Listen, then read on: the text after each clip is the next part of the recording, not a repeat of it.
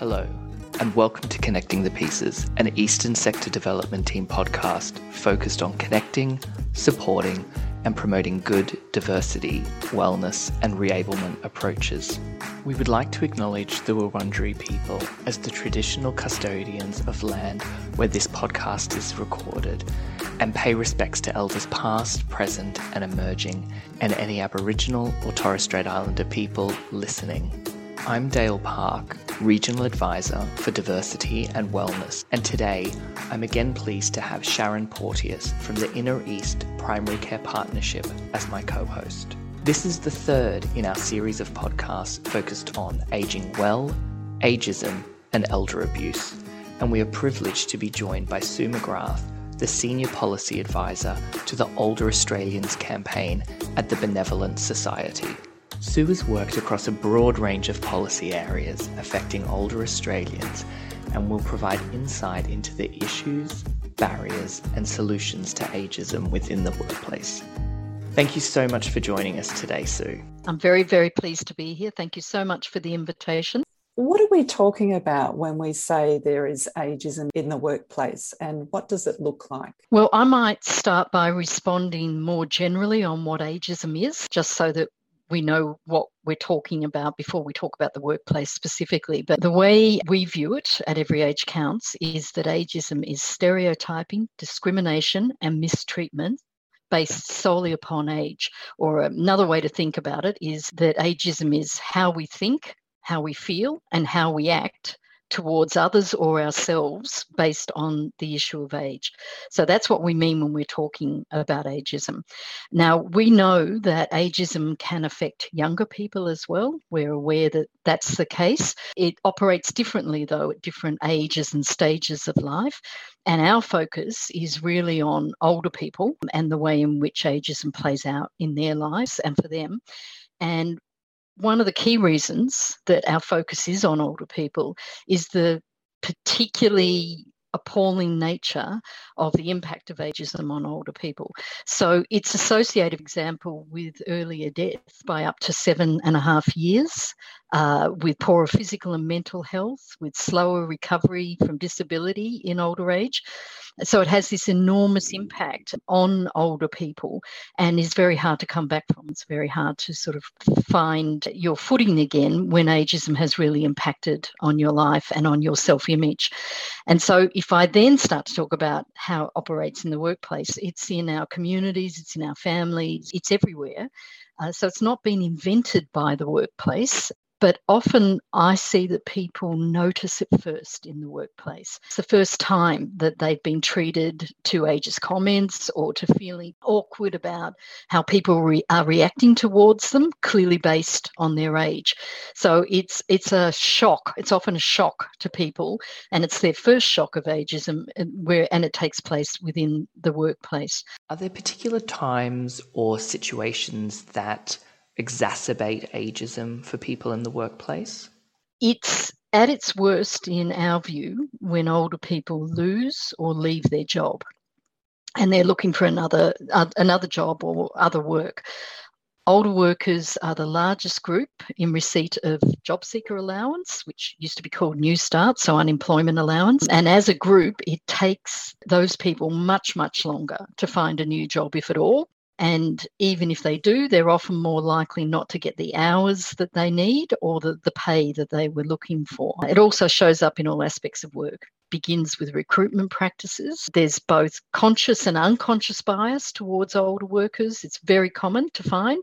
It's often built even into the new algorithms that are being used by the big recruitment firms. And we also see it on the job, where older people are much less likely to be offered training or professional development. And this is a real issue because it results in a catch 22. So when older people are going for a promotion or got job mobility or they're trying to get a new job, they're often told that they don't have the skills.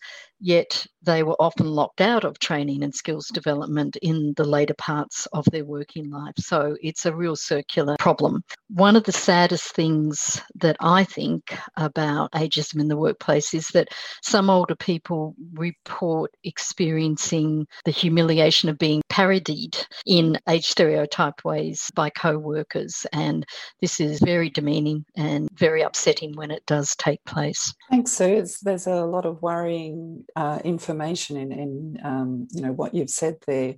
Can you tell us a bit more about the prevalence of ageism in the workplace in Australia? What's the sort of data that we're seeing and hearing about the prevalence?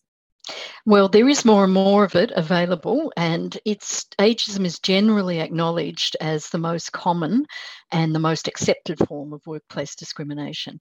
Our own Every Age Counts foundational research in 2017 and uh, 2018 identified workforce ageism as the biggest area of age discrimination that needs to be addressed. And what I mean by this is that the surveys we did, people told us that ageism in the workplace was the most was the highest priority to start dealing with. And they identified it as a bigger problem or ahead of in priority terms ahead of ageism in healthcare, in aged care, in the media, in the community, and in uh, a number of other environments. And so it's really captured people's imagination who have observed it or are experiencing it in the workplace. There's also really important evidence that's emerged over Uh, several years now from the Australian Human Resources Institute and the Age Discrimination Commissioner. They've been doing a joint piece of research annually on older workers and employment issues around older workers.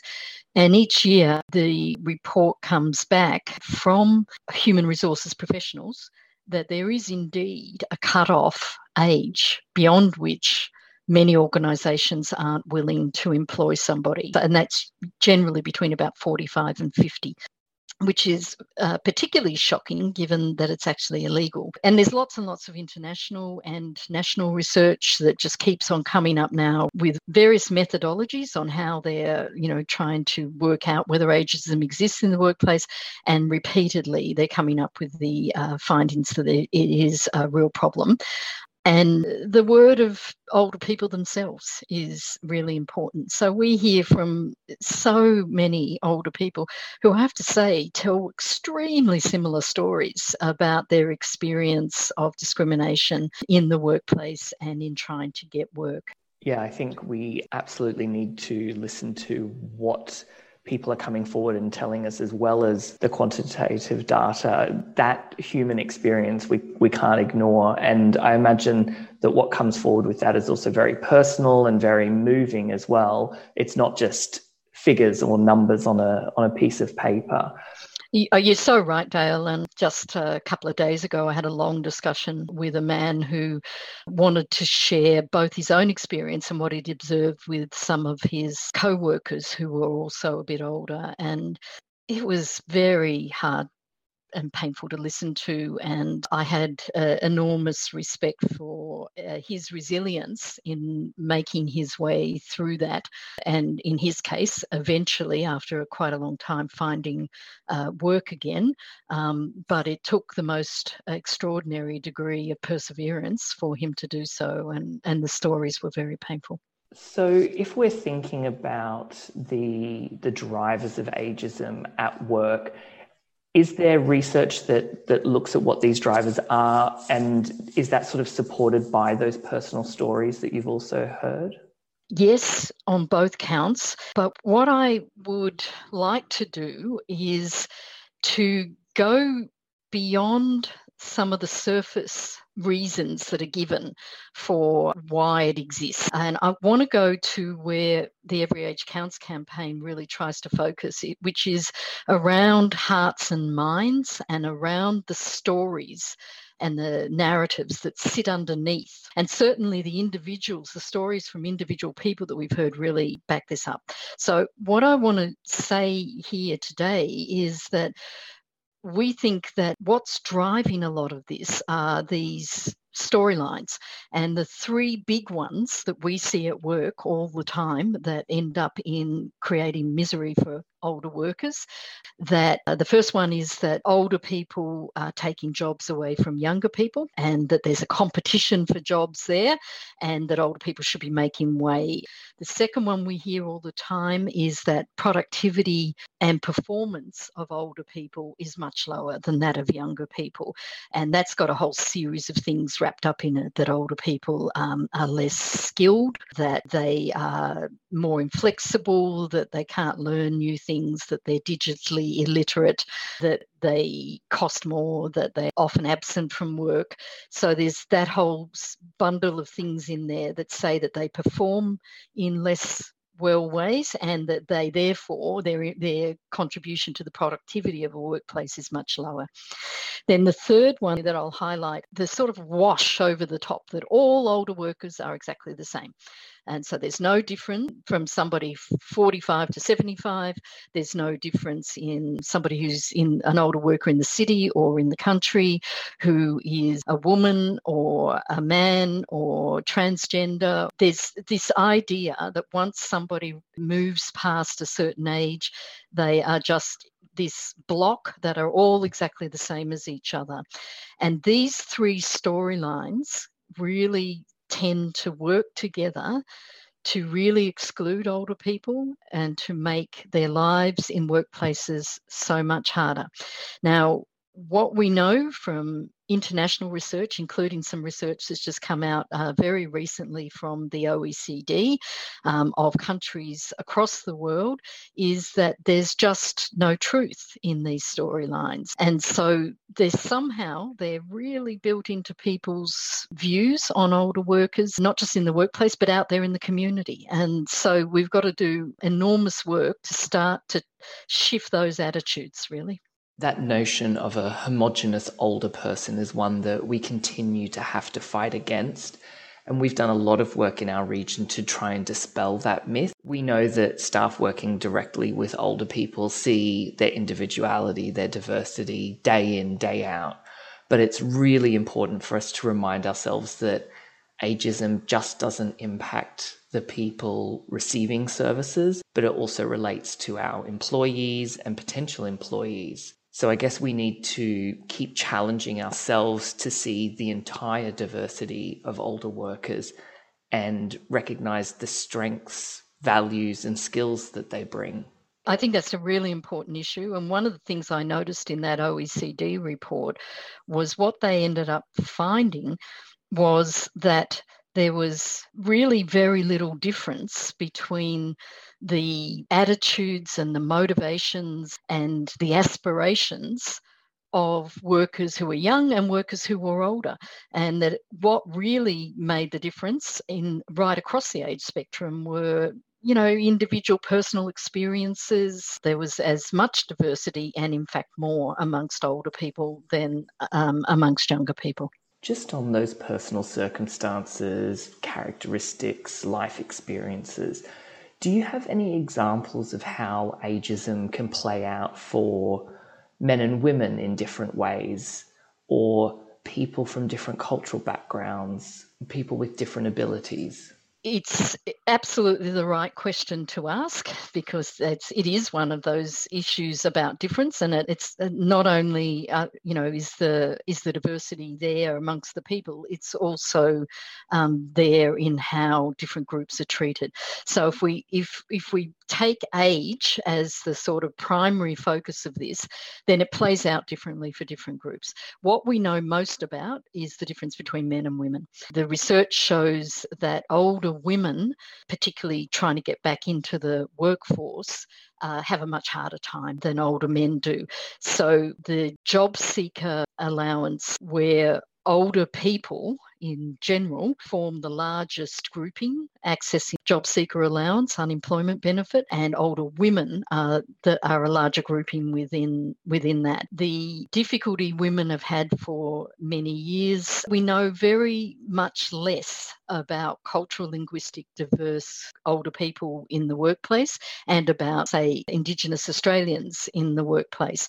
These are areas where we need more research. We need to understand how this plays out for them and not assume that their experience is the same as you know Anglo Celtic Australian older Australians in the workplace. We're aware all the time that when we make calls for things, you need to have some nuance in there. You need to sort of understand the complexity of people's different experiences. It's great to hear an acknowledgement and such a commitment to understanding the different ways in which aging and ageism can impact people from different backgrounds and different communities. We know that if we don't look at how multiple forms of inequality overlap and intersect, then all we'll be doing is reinforcing inequality on people already experiencing disadvantage. I want to move back a moment to something you started to talk about at the beginning of the podcast, which was around the legislation and recognizing that there is legislation protecting against age discrimination, but maybe it's not fully being adhered to or utilized. So, could you take us through what legislation do we have and what protections exist? Australia has an Age Discrimination Act at the federal level, and it outlaws discrimination on the basis of age in the workplace, as well as some other, other components of it. And also, this is backed up by anti discrimination laws in most of the states and territories. So it's quite clearly established that there is a right to work for all ages. You know, there's not a use by date on your right to work. Any discrimination simply based on your age is unlawful. And then we have the reality where that law is often not adhered to. And it's only in these anonymised surveys where people will own up to this, but no one is going to come out directly and say that this is what they're doing because it's unlawful. I think a lot of people would then be wondering if we have this legislation, how does age discrimination keep on happening then? I think there's a few reasons there.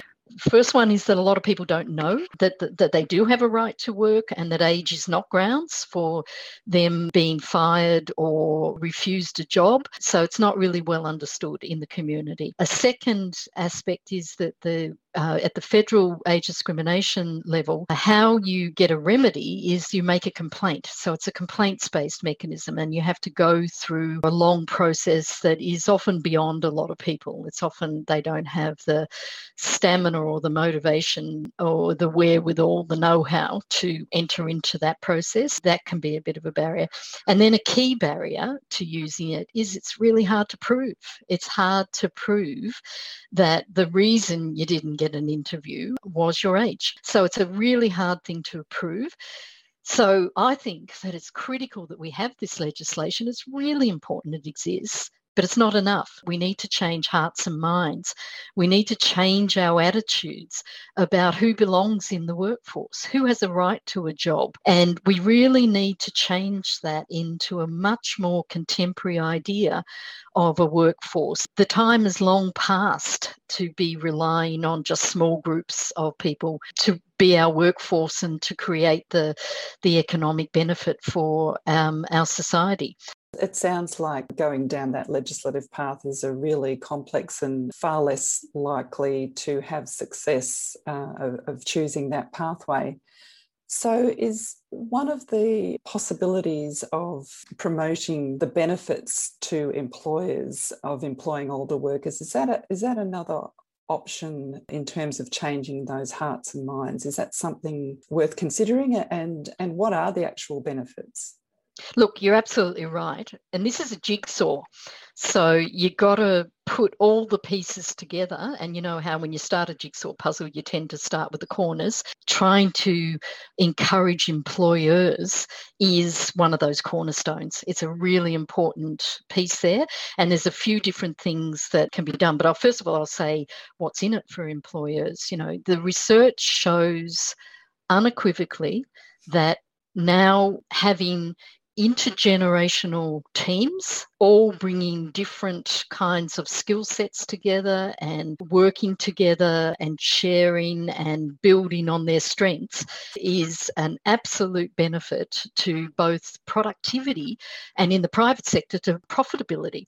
There's uh, one piece of research after another now, internationally and nationally, that shows this. And having a monochrome kind of workforce by age or any other factor is actually not what the economy of today requires for you to succeed. And so there's an enormous amount in it for employers to do this. It's a bottom line, just straightforward bottom line.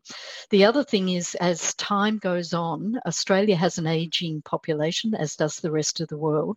And so it will be crucial. There will be fewer younger people entering into the work workforce, it will be crucial to use the capability and skills of an older workforce. And so, starting to employers who start to shift now are getting ahead of the game, and they will be the ones that will benefit as time goes on with this. It's absolutely in their interest to do so. And the sooner the better, I would say, because those who don't start moving on diversity in general and on age diversity will find themselves in a very difficult labour market position as time goes on. So, is there a push by government to increase older workers within our society? Do you think that our government is pushing older workers to stay at work longer? And does your response there explain a little bit about why that's the case? Yeah, look, I think you're absolutely right. One of the things I, I ought to have said right at the beginning of this is that we are aware at Every Age Counts that not all people, once they reach their 50s, 60s, and 70s, are able to work any longer. Some will have worked in very physically or mentally demanding jobs, and an extended working life is simply not an option.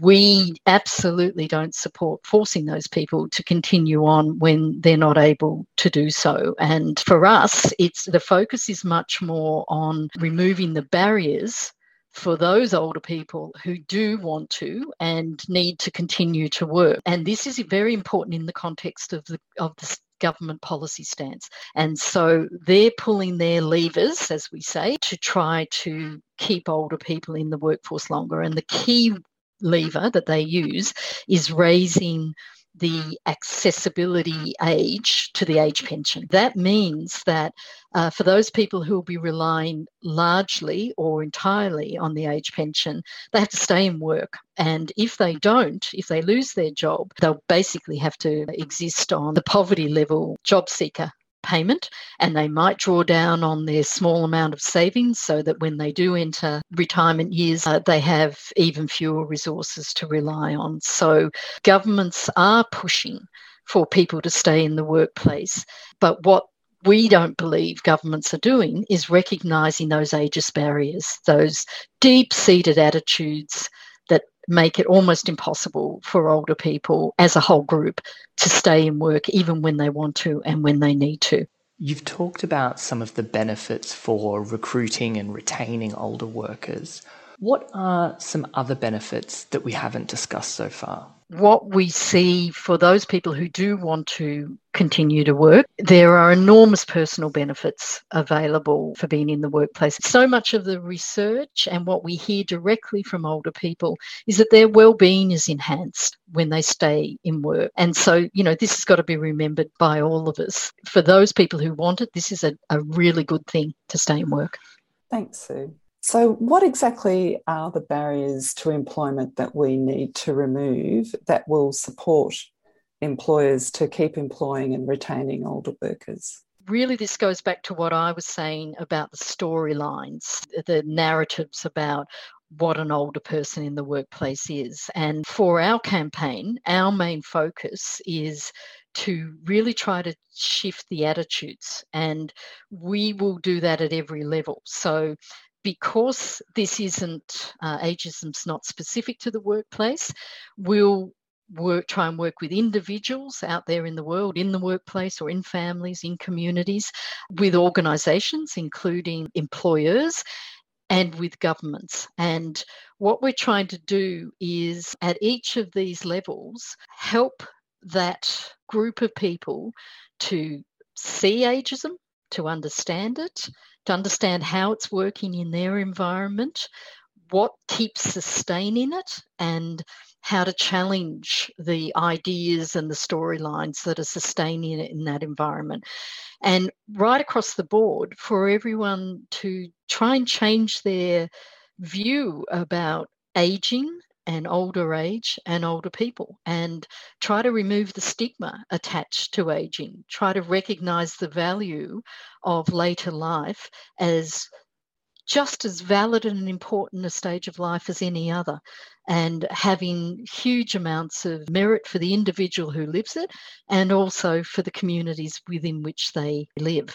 And so, you know, at every level, we're trying to shift attitudes. And when it comes to government, what we really need government to do is to stand up and uh, speak out about the existence of ageism and the problem that it is for us as a whole society, the problem that ageism towards older people generates for everybody in society, for every age, and the ways in which it really undermines social cohesion, the way it undermines our economic performance, the way, the way it undermines family relationships, and for governments to get out there and fund a campaign that tells us what ageism is, what it looks like in places, in areas like the workplace, and to really promote the idea of intergenerational and multi generational connections. The evidence is really clear that where you do have really good multi generational connections and other diversity in a workplace, uh, productivity rises, profitability rises. It's great to have you articulate the barriers, but it's even more important, I think, to also hear what some of the solutions and the actions are that we need to take in order to end ageism. This is the third in our series of podcasts looking at ageism, elder abuse, and aging well. And one of the reasons that we really wanted to do these podcasts was to keep on challenging ourselves on the ageist views and attitudes that are influencing us and to make sure that we're addressing those ageist views. What advice would you have for managers, workers, recruiters back in the office who want to employ older workers or make environments more inclusive and welcoming for older people? One issue that repeatedly comes up when asked how to make workplaces age friendly. Older people themselves say that they're looking for flexible working arrangements. Now, they're not Robinson Crusoe with that. You know, they're not the only ones that are looking for flexible working arrangements. Increasingly, you know, most ages and stages of life, for one reason or another, want to have that. The pandemic has been very interesting for that because lots of employers have made their working arrangements much more flexible and, you know, the world didn't end and they've seen that it is possible to do. And then if we go back to one of our fundamental points is that older people aren't all the same and they need different things and want different things out of a workplace. And so, just as it is with all other workers, it's engaging in conversation and working out what's the best way for them to make the best contribution to your organization? What will help them to do that? What do they need? What do they need in terms of development and training? What do they need in, in terms of social interaction in the workplace? So it's about having the conversation and opening it up and not assuming that an age equals a particular thing. Thanks for that information, Sue. For people who are wanting to reach out and get more information about Every Age Counts and the work that you've been doing, where should they go? Look, our website is the best first stop, and that's www.everyagecounts.org.au and there's quite a lot of resources there. There's a, a, really good little quiz that you can do called Am I Ageist? That helps you to just work out what's going on inside your own head as well as what goes on in the world. And if you go to the website, you can also take the pledge to end ageism, and that gets you on our mailing list, and you can see everything that comes out from us from then on. Sue and Sharon, thank you both for being part of the podcast today. It's been great to, to have you on. Thank you so much, and all the best uh, to your listeners. Thanks, Dale. And thank you for listening. This has been Connecting the Pieces, a podcast for the Eastern Sector Development Team. Be sure to subscribe to the podcast and check out our website, esdt.com.au, for other resources and contact information.